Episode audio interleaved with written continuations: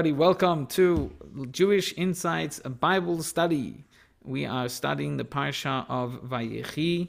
This is the final section of the book of Shemois, the final section of the book of Shemois, and we are um, we are ready to conclude this book with quite an interesting conversation.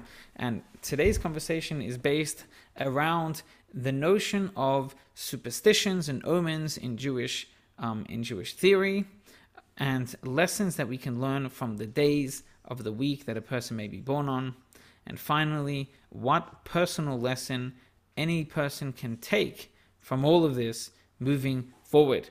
Let's get straight involved. So, have you ever do you have any recollection perhaps of like a, a, a, your mother or your grandmother saying poo poo poo or something like that or Kanayin Hara, Kanayin Hara. Do you ever heard Hara, yes. Kanayin Hara, you've heard that, right? Kenar, Kenar, that's what they that's what they say, right? Some people, um, some there's all these different kind of things, and what are they for? All to ward off, to send away the evil eye. Um, it turns out, uh, if you've ever hung out with with Persians specifically, if you go to a Persian celebration, at the moment, the highest points or during the celebrations, they, they shout out this kind of shriek and they lo lo lo lo lo. That's something. If you've ever seen that, you know it. Um, it's it's again just a notion of trying to get rid of the evil eye. And so, if if you're um, if you're wondering, well, is the evil eye even something Jewish? Do we do we take in, into consideration this evil eye business? So let's continue. Let's begin with this with this real investigation. Now, what's an early point of the of um of perhaps um, messages or omens, signs that we can discover in Jewish thought. So, section A, source one, the virtue of Thursday. Right, source one is from the tractate Shabbos, Gemara Shabbos, page 156 on the first side. And what you discover is a different omen for every day of the week. What that means is a guy is born on Sunday, what message should he should he be aware of? If you're born on Monday, what should you know? If you're born on Tuesday, Wednesday, Thursday, Friday, Shabbos, every day there's something else for each person. And let's get a little involved in this Gemara and this Talmud and find out. And I'm sure everybody here is already checking um, what day of the week were you born on. I know I was born on a Monday, so um, you're about to find out what kind of blessing that is for a person. um, but uh, if you if you know what day of the week you're born on, let let us know and we can we can assess you and your lifestyle and a little more. So let's start. Um, Alan, can you read for us, please? Source one. Certainly. Okay. I was born on a Thursday, by the way. Okay, you've got the virtue. it was written in Rabbi Yehoshua's Ben Levi's notebook. One who was born on the first day of the week, Sunday, will be a person, and there will not be one one in him. One in him. What is the meaning of the phrase, there will not be one in him? That one born on a Sunday is either completely for the best or completely for the worst. What is the reason for this? It is because both light and darkness were created on the first day of creation. Just an interruption. Given that light and darkness is created on the same day, so you can see it's either white or black. It's either light or dark. It's not. It's it's just binary. There isn't three options. There isn't grayscale somewhere in between, and that's why the guy is either completely good or completely the opposite of good. It's binary. Okay, continue, please. One who is born on the second day of the week, Monday, will be a short tempered person. What is the reason for this? It is because on that day, the second day of creation, the upper and lower waters were divided. Therefore, it is a day of contentiousness. One who is born on the third day of the week will be rich. What is the reason for this? It is because on that day, the third day, vegetation was created, which grows abundantly. What day is that? Is that uh, Tuesday? Tuesday. One who is born on the fourth day of the week will be a wise and enlightened person. What is the reason for this? It is because the heavenly lights were hung in the heavens on that day, and wisdom is likened to light. Can anyone suggest what the heavenly lights might be? Stars? Stars, sun, s- sun and moon. Yeah. moon, all of those things that that are light. Yeah. One who is born on the fifth day of the week will be a person who performs acts of kindness. What is the reason for this? Is because on that day the fish and fowl were created, and they do not receive their sustenance by performing work for people. They are sustained by the kindness of God alone. Alan, you know your mission. Being kind. One who is born on the sixth day of the week will be a seeker. Rabbi Nachman Bar Yitzhak said that this means that he will be one who seeks out mitzvot, as most of the activity on Friday involves preparation for Shabbat.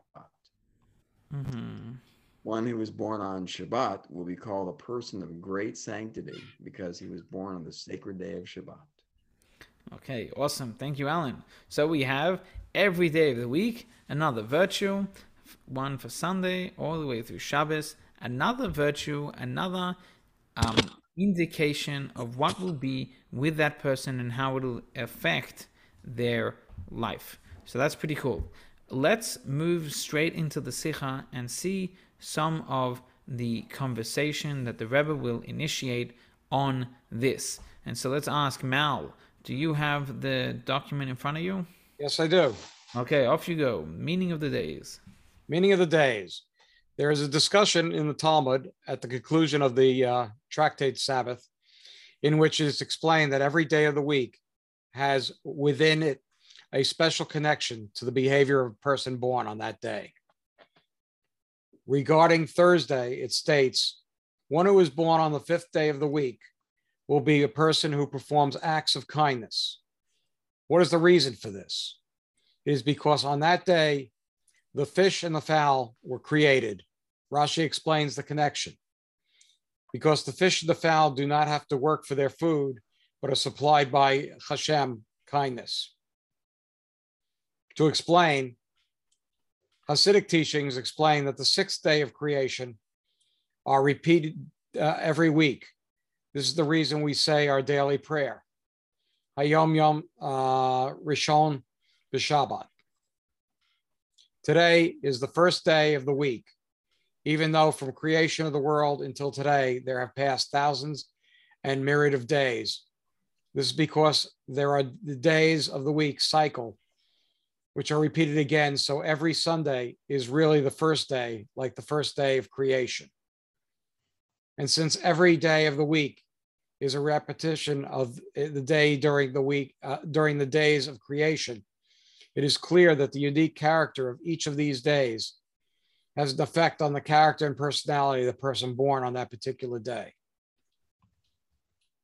Hashem's kindness, because Hashem's kindness is emphasized on Thursday when fish and fowl who live by uh, Hashem's kindness were created, a person born on that day will be one who performs acts of kindness and good deeds. In other words, even without this statement, every Jew is obligated to do acts of kindness. Our sages taught regarding the commandment to cleave uh, to Hashem that just as Hashem does acts of kindness, you do acts of kindness.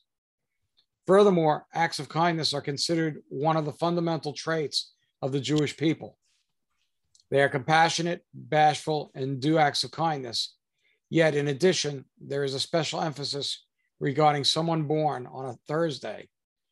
He will personify kindness. To increase in good deeds, what lesson on a practical level? What is the lesson on a practical level? The person should increase in his individual performance of acts of kindness, both in literal sense and also in spiritual sense, though influencing others and spreading Torah and mitzvah observance. And this all in a manner of that supersedes all limitations, similar to the kindness displayed on the fifth day of creation, the kindness of Hashem himself. Okay, awesome. So thank you, ah, thank you, Mal.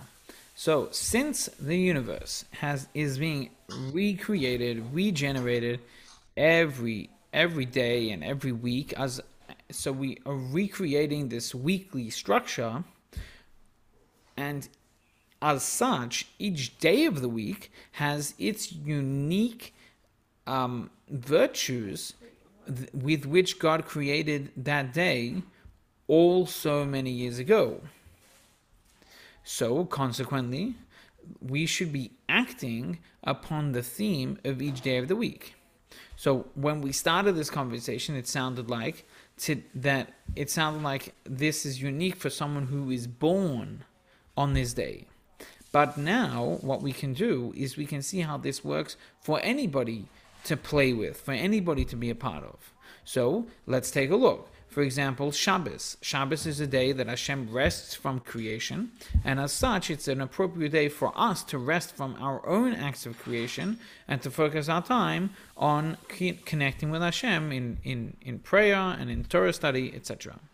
And and um, other things, you know, Tuesdays are a good time to intensify business activities because it's a, a, fitting day for financial success. And Wednesday, Wednesday is a good day for Torah study. And Monday is the day that one should avoid a dispute with colleagues and friends. So, in our conversation today, we're going to see how the Rebbe focuses specifically on Thursday. How on Thursday we're encouraged to be extra kind. And on Thursday, it's appropriate to do specific acts of kindness because that's the theme of the day of Hashem providing for all of the different animals. So that's that's um that's part one. Questions or comments or tomatoes. Alan is just happy to be born on Thursday on a good day of the week. He's fine. Okay, awesome. So let's move straight into section two, which is, um, and you know, kind of introducing to avoid an evil eye. And I ask you this question: um, Does Judaism give so much attention to, um, you know, things that seem a little like happenstance? Like, oh, you're born on Monday, so you might end up being a, a fighting kind of person, or you're born on you're born on some something else, and so you might, uh, you know, you might need some other kind of you're born on Thursday, so you might be extra generous. Like, is that is uh, do we actually give strength to this? So let's take a look at verses from our parsha in which we can find this lesson. So we've asked um, Alan and Mal. Let's ask Reb Shmuel. Will you please read for us source number two, um, in which we find how in this week's parsha Jacob gathers all of his children in front of him and he blesses each one of his 12 children. And he gives them an appropriate blessing for their tribe and for their dynasty to, to grow. And we're going to focus on the special blessing given to Joseph. So, Shmuel, take it away. Joseph is a fruitful son, like a fruitful vine by the fountain with branches running over the wall. Rashi, the rabbis interpreted it to mean that no evil eye should influence his descendants. Continue. Okay, thank you. Thank you. Oh. So here it is. What is an evil eye? And do we sanction this in Jewish tradition? So the truth is that there are many Jewish customs that are instituted to avoid the evil eye. What's an example? We do not call, when you're dividing out the aliyahs to the Torah, we avoid giving two aliyahs to immediate relatives one after the other. So you would not call a father and son or a brother uh, or two brothers to the Torah one after the other. Why?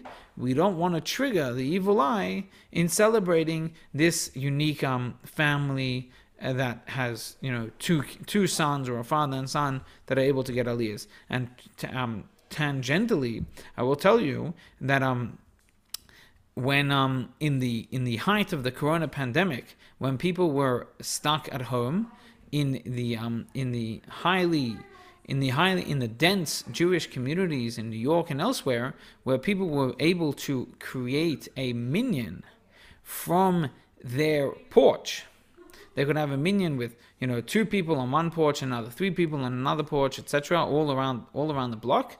Um, the the rabbis at the time, I remember reading an article from a rabbi who said that they would allow allow for the same person to get all seven aliyahs, or certainly to allow entire family to, to just rotate all of the ten, all of the seven aliyahs, so as not to um, not to uh, require anyone to get into a um, unhealthy situation of coming too close in contact, etc. But also um, the relevance here is that they they disregarded the um, the the evil eye possibility. Okay, that was a ta- that was a, a, a tangent. Another custom that we do to to ward off the evil eye is at a wedding during the chuppah we do something um, violent. We break something right? The, the groom sta- steps onto a glass cup and everyone shouts Mazel Tov and we celebrate and we, you know, everyone says it's to remember the destruction of the temple. At the same time, there is yet another answer. There is yet another explanation. This one is brought in a book called the Taamei Haminhagim, the reasons for all customs, and they write over there that if something is destined to not go smoothly at, at a wedding, we want to get rid of that not smooth energy we want to get rid of it immediately by breaking the glass at the chuppah, and that allows for everything else to go peacefully.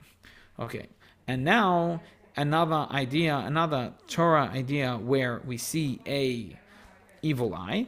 And this one is in the Torah itself, in the book of Genesis, Bereshis, in chapter 42, verses, verse 5 and on, tells us how when Joseph's brothers came down to Egypt and they wanted to buy food for the famine, so it was said, um, the sons of Israel arrived among the arrivals to get sustenance. And everyone wants to know why they go among the arrivals. And Rashi tells us that their father had ordered them not to appear together when crossing the border because they were all handsome and strong.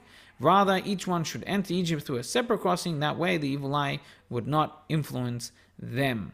And this was in order to avoid people looking at them and talking about them, etc. So they said each person go separately in your own in through a different entrance. Um, um, yep. Uh, just uh, I hate to ask this question, but can you define the what what is evil eye? So that's like exactly the topic that we're trying to work out. What is this evil eye, and like why are we anxious about it, and, and you know, um, and where are we going with it? So Mal, you're on on target. Um, what is the evil eye? It's kind of it's it's nearly I'm not going to say it's a superstition, but it's it's nearly a superstition. It's it's this kind of awareness that that if I make too much of a celebration about my stuff, then someone is going to get jealous and there's going to be a bad bad energy around me and it's going to cause negativity to me. That's you know the general idea of the evil eye. And as as we continue our class tonight, we'll We'll get some more definition to it, as well as some good, uh, some practical takeaways on what to do with your evil eyes or on how to avoid it. Okay, that's all coming up in a moment. Another, another idea about the evil eye is um, that there was a fellow Rabbi Yehuda Loew. He lived in between 1525 and, not, and 1609. So that's uh, whatever, a couple minutes ago six, 500 and something years ago. Um, he was known as the Maharal, and he served in the Middle Ages as the chief rabbi of Prague. And he explains what's the evil eye. The evil eye is a natural destructive force created by a person's jealousy. Fascinating. So, someone's jealousy about something can create an evil eye. And let's get a little more involved in this. If, if you can imagine um, a parent gives to their child, um, you know, an extra candy or an extra gift. And he tells to the child, Look, I don't want anyone to be jealous. Don't tell your siblings that you got this gift. What does the child do? Immediately goes and tells everyone, Look what dad gave me. Look what mom gave me. I'm the one with the extra piece of ice cream. I'm the one with the extra piece of candy. I'm the guy with the extra toy, whatever it is. And what happens? The siblings all chuck a tantrum. Hey, it's not fair. We won too. How come he got? How come I didn't get? Ta da da. And so you know what the dad does? The father says, "I'm gonna have to take it back." Um, so since you know the parent might say, since you didn't enjoy, since you didn't know how to enjoy without hurting anyone else, I'm gonna have to take it, this thing away from you. So perhaps that's what an evil eye is. When Hashem gives a person an extra blessing, my job with this extra blessing is to enjoy the blessing, but not to make other people feel bad about not having that that extra blessing. And you know, if if someone does feel jealous about it, that jealousy goes up to the heavenly throne. And when when we're not using the gift and we're creating um, you know bad vibes with the gift, then sometimes God might say we need to remove this from the person who's got it. And it's that notion which we're going to call the evil eye. That when you've got something, someone else might look at you and wish for it, and that creates bad energy. Let's jump into the next piece over here, which is the Rebbe's commentary on fish don't experience the evil eye. So let's go back to the beginning. Let's ask Alan, can you read, please, a further point? Yes, regarding the virtue of Thursday, Talmud states on the fifth day of the week, the blessing for fish was given, the blessing to be fruitful and multiply and fill the waters. Although the blessing of be fruitful and multiply was also given to the human being on the sixth day, and that blessing is loftier than the blessing to the fish, as the Talmud there indeed states. Nevertheless, in one respect, fish do have an advantage, our sages on the verse, let them multiply like fish in the midst of the earth, state, fish in the sea are covered by water, and the evil eye has no power over them. Thus, the blessing given to a fish has a unique feature, as our sages have said. The blessing is found only in something upon which the evil eye has no dominion, something covered from view. Okay, that's cool. So we've got a piece of Gemara. We've got a we have a, a from the Rebbe, which the Rebbe is quoting um, different commentaries from the sages. All of them seem to be the um, the from different areas in the Talmud. Can someone tell us which page in the student handbook we are using? Eight. Page eight. Thank you. Reb Shmuel. So, um, what one of the things that we've discovered is that fish do not have the evil eye, and why is this? Because they are covered by the ocean. Did you have you ever heard that the Jewish people are compared to fish? If you have heard that, um, it's it's one of the reasons is connected to this. Um, that we just like the Jewish people don't have the evil eye. That's how we connect it to the fish. That the fish don't have an evil eye, and the Jewish people don't have the evil eye too. Okay, that is a suggestion there. But let's take a look at source three in Tractate Brachot 20a, and let's ask Mal. Can you read for us this this two paragraph piece of Talmud? Excuse me. The sages asked Rabbi Yochanan, Master, do you not fear the evil eye?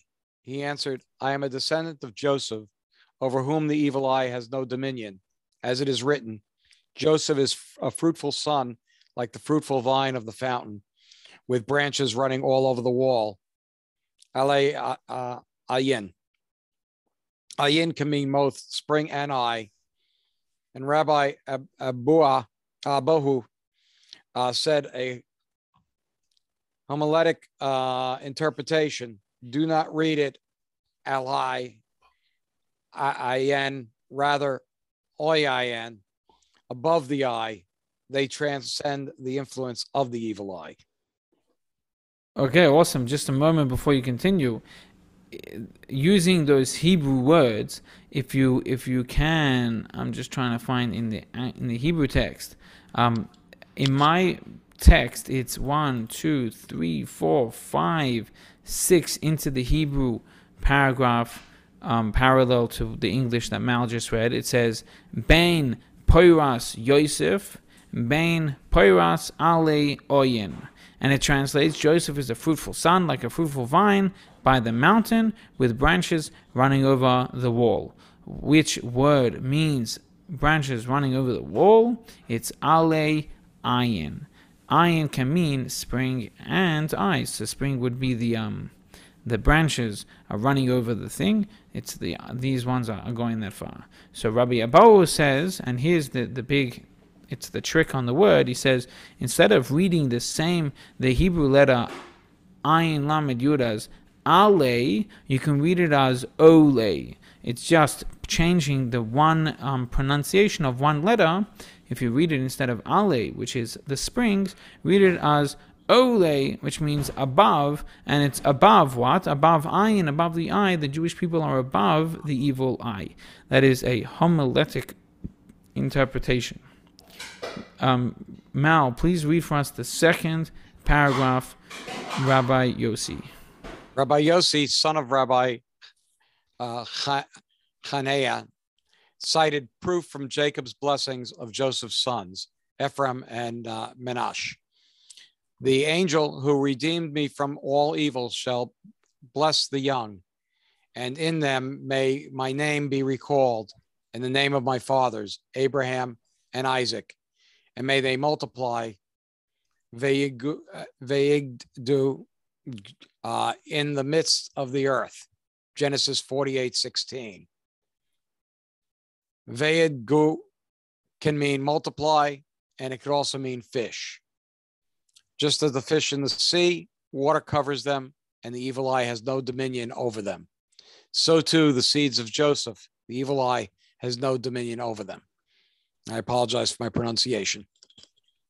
Well, Mal, your pronunciation was pretty good.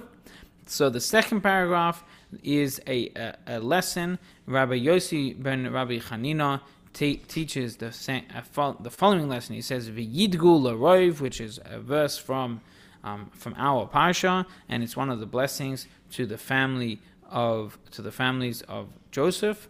And what does v'yidgul mean? So one meaning can be that they are like fish, and another meaning another meaning is that they will become multiplied. And so this this Rabbi Yossi, the son of Rabbi Hanina, teaches from this verse that just as the fish in the sea, the water covers them and the evil eye has no dominion over them, so also the seed of Joseph, the evil eye will not have any dominion over them.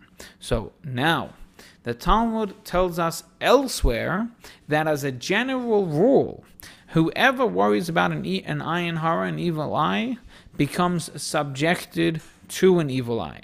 However, someone who does not, whoever does not worry about it, does not become subjected to it altogether. You want to know that where that is? Don't worry, I'll tell you. Pesachim, the cha- the book talking about the the holiday of Passover, page 110, side two. So, in other words, someone who doesn't worry about an ayin hara all day nothing to worry about. It won't hurt him. And the Rebbe once wrote to somebody in a letter. The Rebbe has over 32 has 32 published volume published volumes of his letters in original Hebrew, and there are many more in different languages as well. And in one in volume 13 on page 92, the Rebbe has a letter which says regarding the person you mentioned that he that person is afraid of an evil eye it is known that when one stops caring and does not pay heed at all to his fears the evil eye is nullified and i think in a way that tells you that a person can create the evil eye that they're afraid of a person can create that energy on their own Okay, but in conclusion, the Rebbe says that the blessing to fish, to be fruitful and multiply, which was given on the fifth day has an advantage over the blessings to be fruitful and multiply, which was given to the human being, because this blessing is not subject to the evil eye. So, th- so now you've been wondering all day why Thursday has this extra focus more than any other day for a person's best blessings, and the answer is because the connection to fish on Thursday removes any can any uh, relationship of the evil eye to the that to the, to that day. And so, hence, someone who's born on a Thursday, someone who is associating himself with a Thursday or making the most of his Thursday, has less fear of an evil eye because it's already um, not connected by virtue of the fish thing.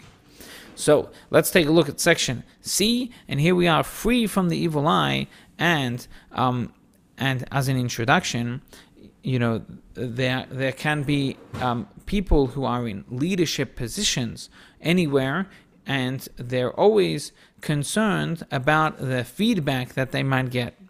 If a person's in leadership and they're afraid, hey, maybe someone's going to say something not nice, maybe people are going to give me a hard time about it, maybe there's going to be oppression and suffering because of my public involvement. And so, someone once wrote to the Rebbe and asked the Rebbe, should I go low profile in my public efforts so as to avoid the evil eye and public opinion? And now we will see one of the Rebbe's responses to this topic. So, Rebbe Shmuel, please read for us the Rebbe, don't fear the evil eye. And this is on page number nine. Page number nine. Thank you. Don't fear the evil eye. The above explanation has special relevance to our generation because the previous Rebbe's name was Yosef, and the body, i.e., the people of the generation, follows the head. In practical terms, when we demand that one perform his divine service, giving charity, spreading Judaism, or the like, in a manner that transcends all limits, one need not fear the evil eye, i.e., fear what others will think. In other words, in the words of the verse, why should you fear? I am a descendant of Joseph over whom the evil eye has no dominion. When, therefore, a Jew spreads Judaism in his role as the seed of Joseph, his results will multiply like fish in the midst of the earth, with supernatural success. The fact that he is in the midst of the earth, a place where God is concealed, won't have any adverse effect and weaken his godly service, God forbid, but to the contrary. His work in a place of darkness will propel him to success in far greater measures, in ways that would not be possible otherwise. As our sages said, it will be like the power of light which emerges from within darkness. In the words of the Torah, as they oppressed them, so they proliferated and spread. Thank you, Reb Shmuel. Um, did you notice how the Rebbe is focusing on the name of the previous Rebbe? His name was Joseph.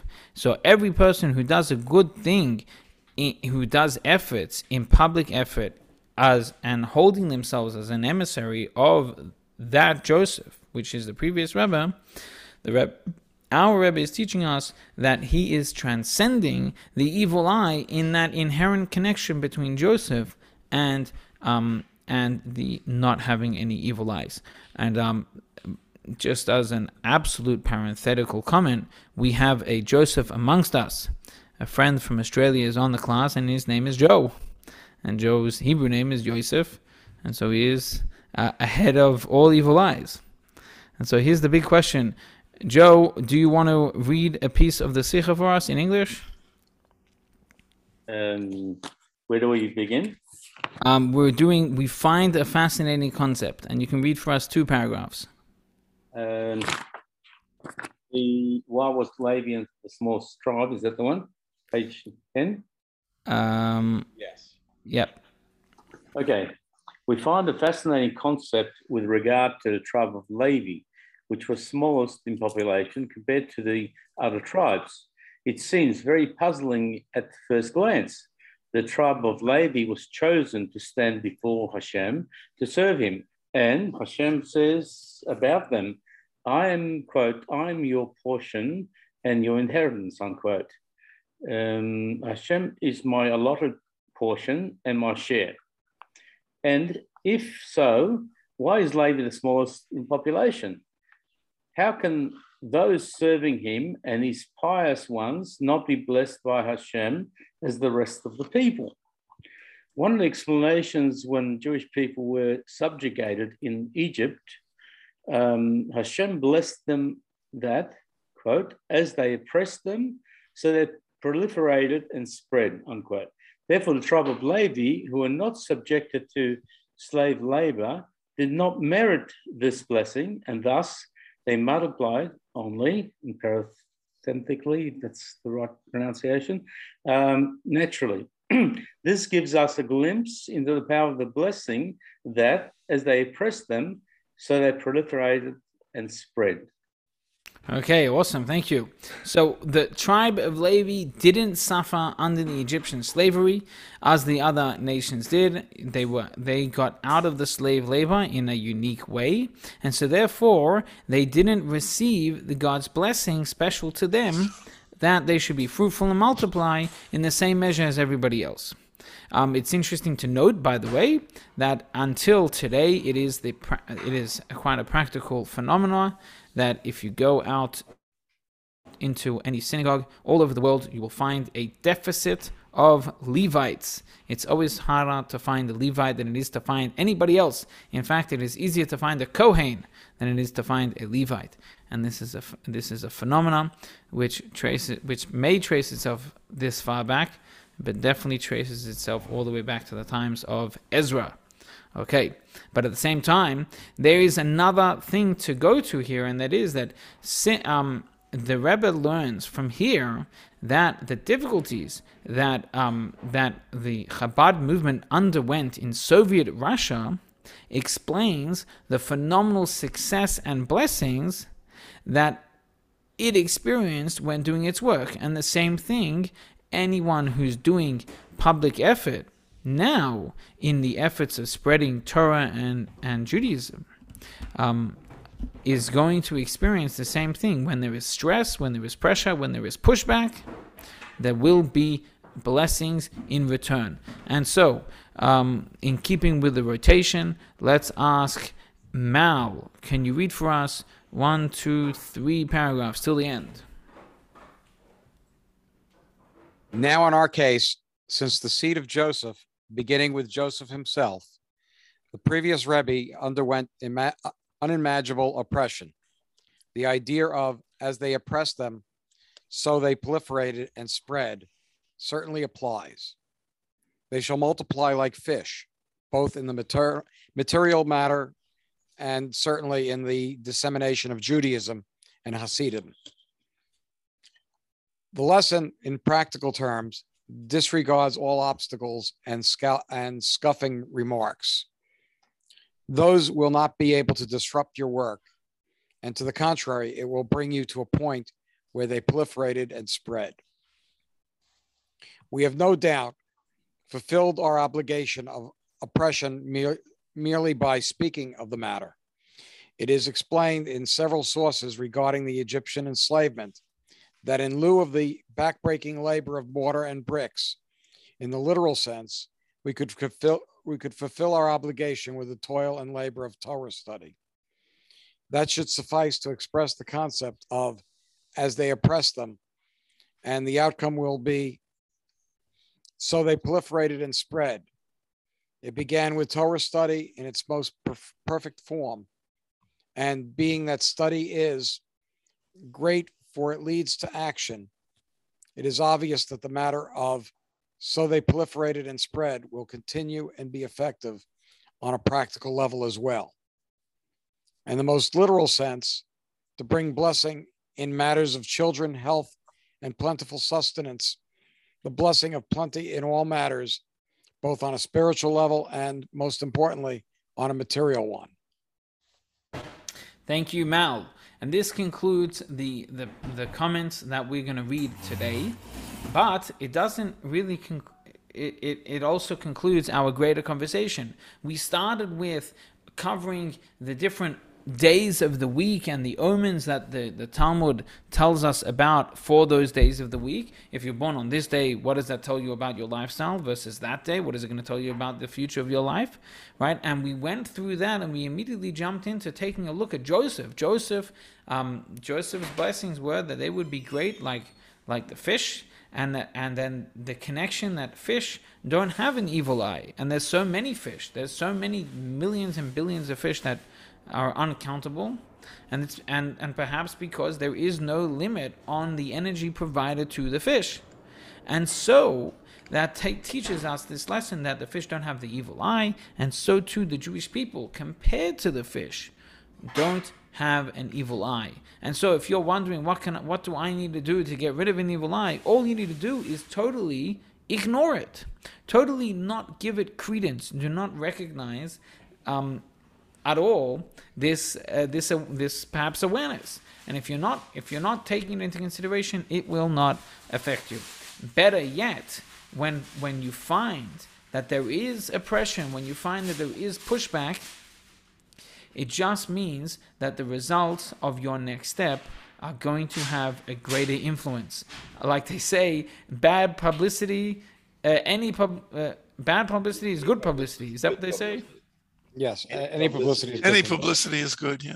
Right? Any publicity is good publicity. Okay, so tell that to the guy that gets uh, totally bashmutzed in the local paper, but nevertheless, um, you know, oh, they don't. They're not writing about him because he did nothing. Yeah, they're writing about him because he's achieved. He's done something, and people are either pro or anti, but they're totally involved in so and so's story. And that's the notion of if there is oppression, if there is pushback, if there is hardship, then there is definitely something happening which is worth being a part of in one way or another.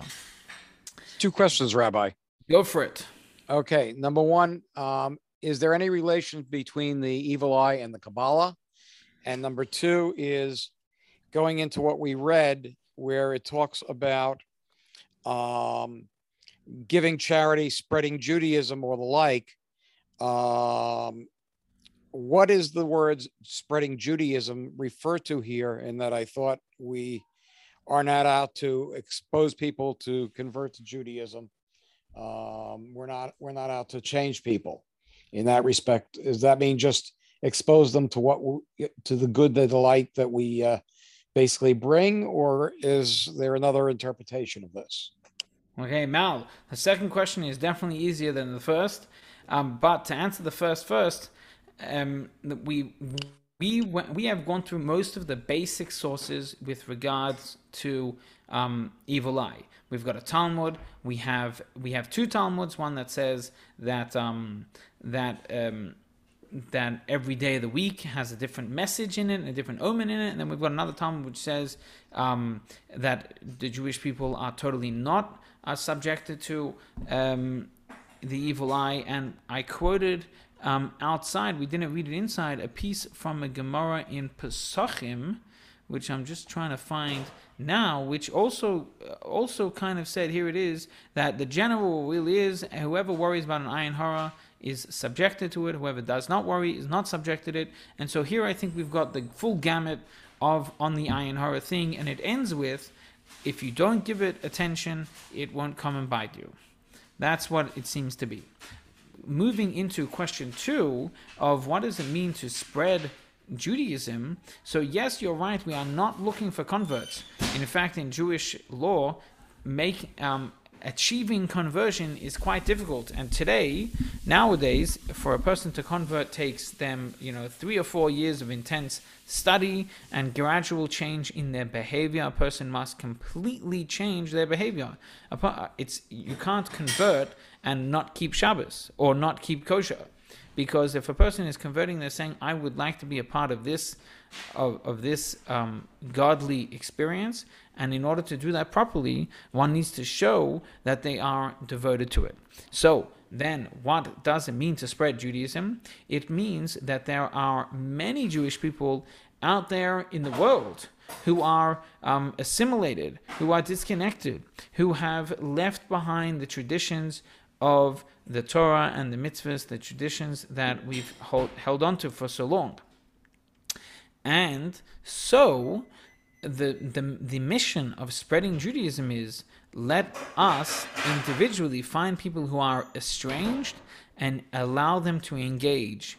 And for that, there's always going to be a little bit of oppression, a little bit of pushback, and that's what we're saying when you're when you're on the mission, when you're on the holy mission of encouraging your fellow Jew to engage with their Judaism, then you don't have to worry about the, the evil eye, you don't have to worry about the public impression. Keep on going, persevere, and you will blossom and succeed. Thank you very much. You are welcome.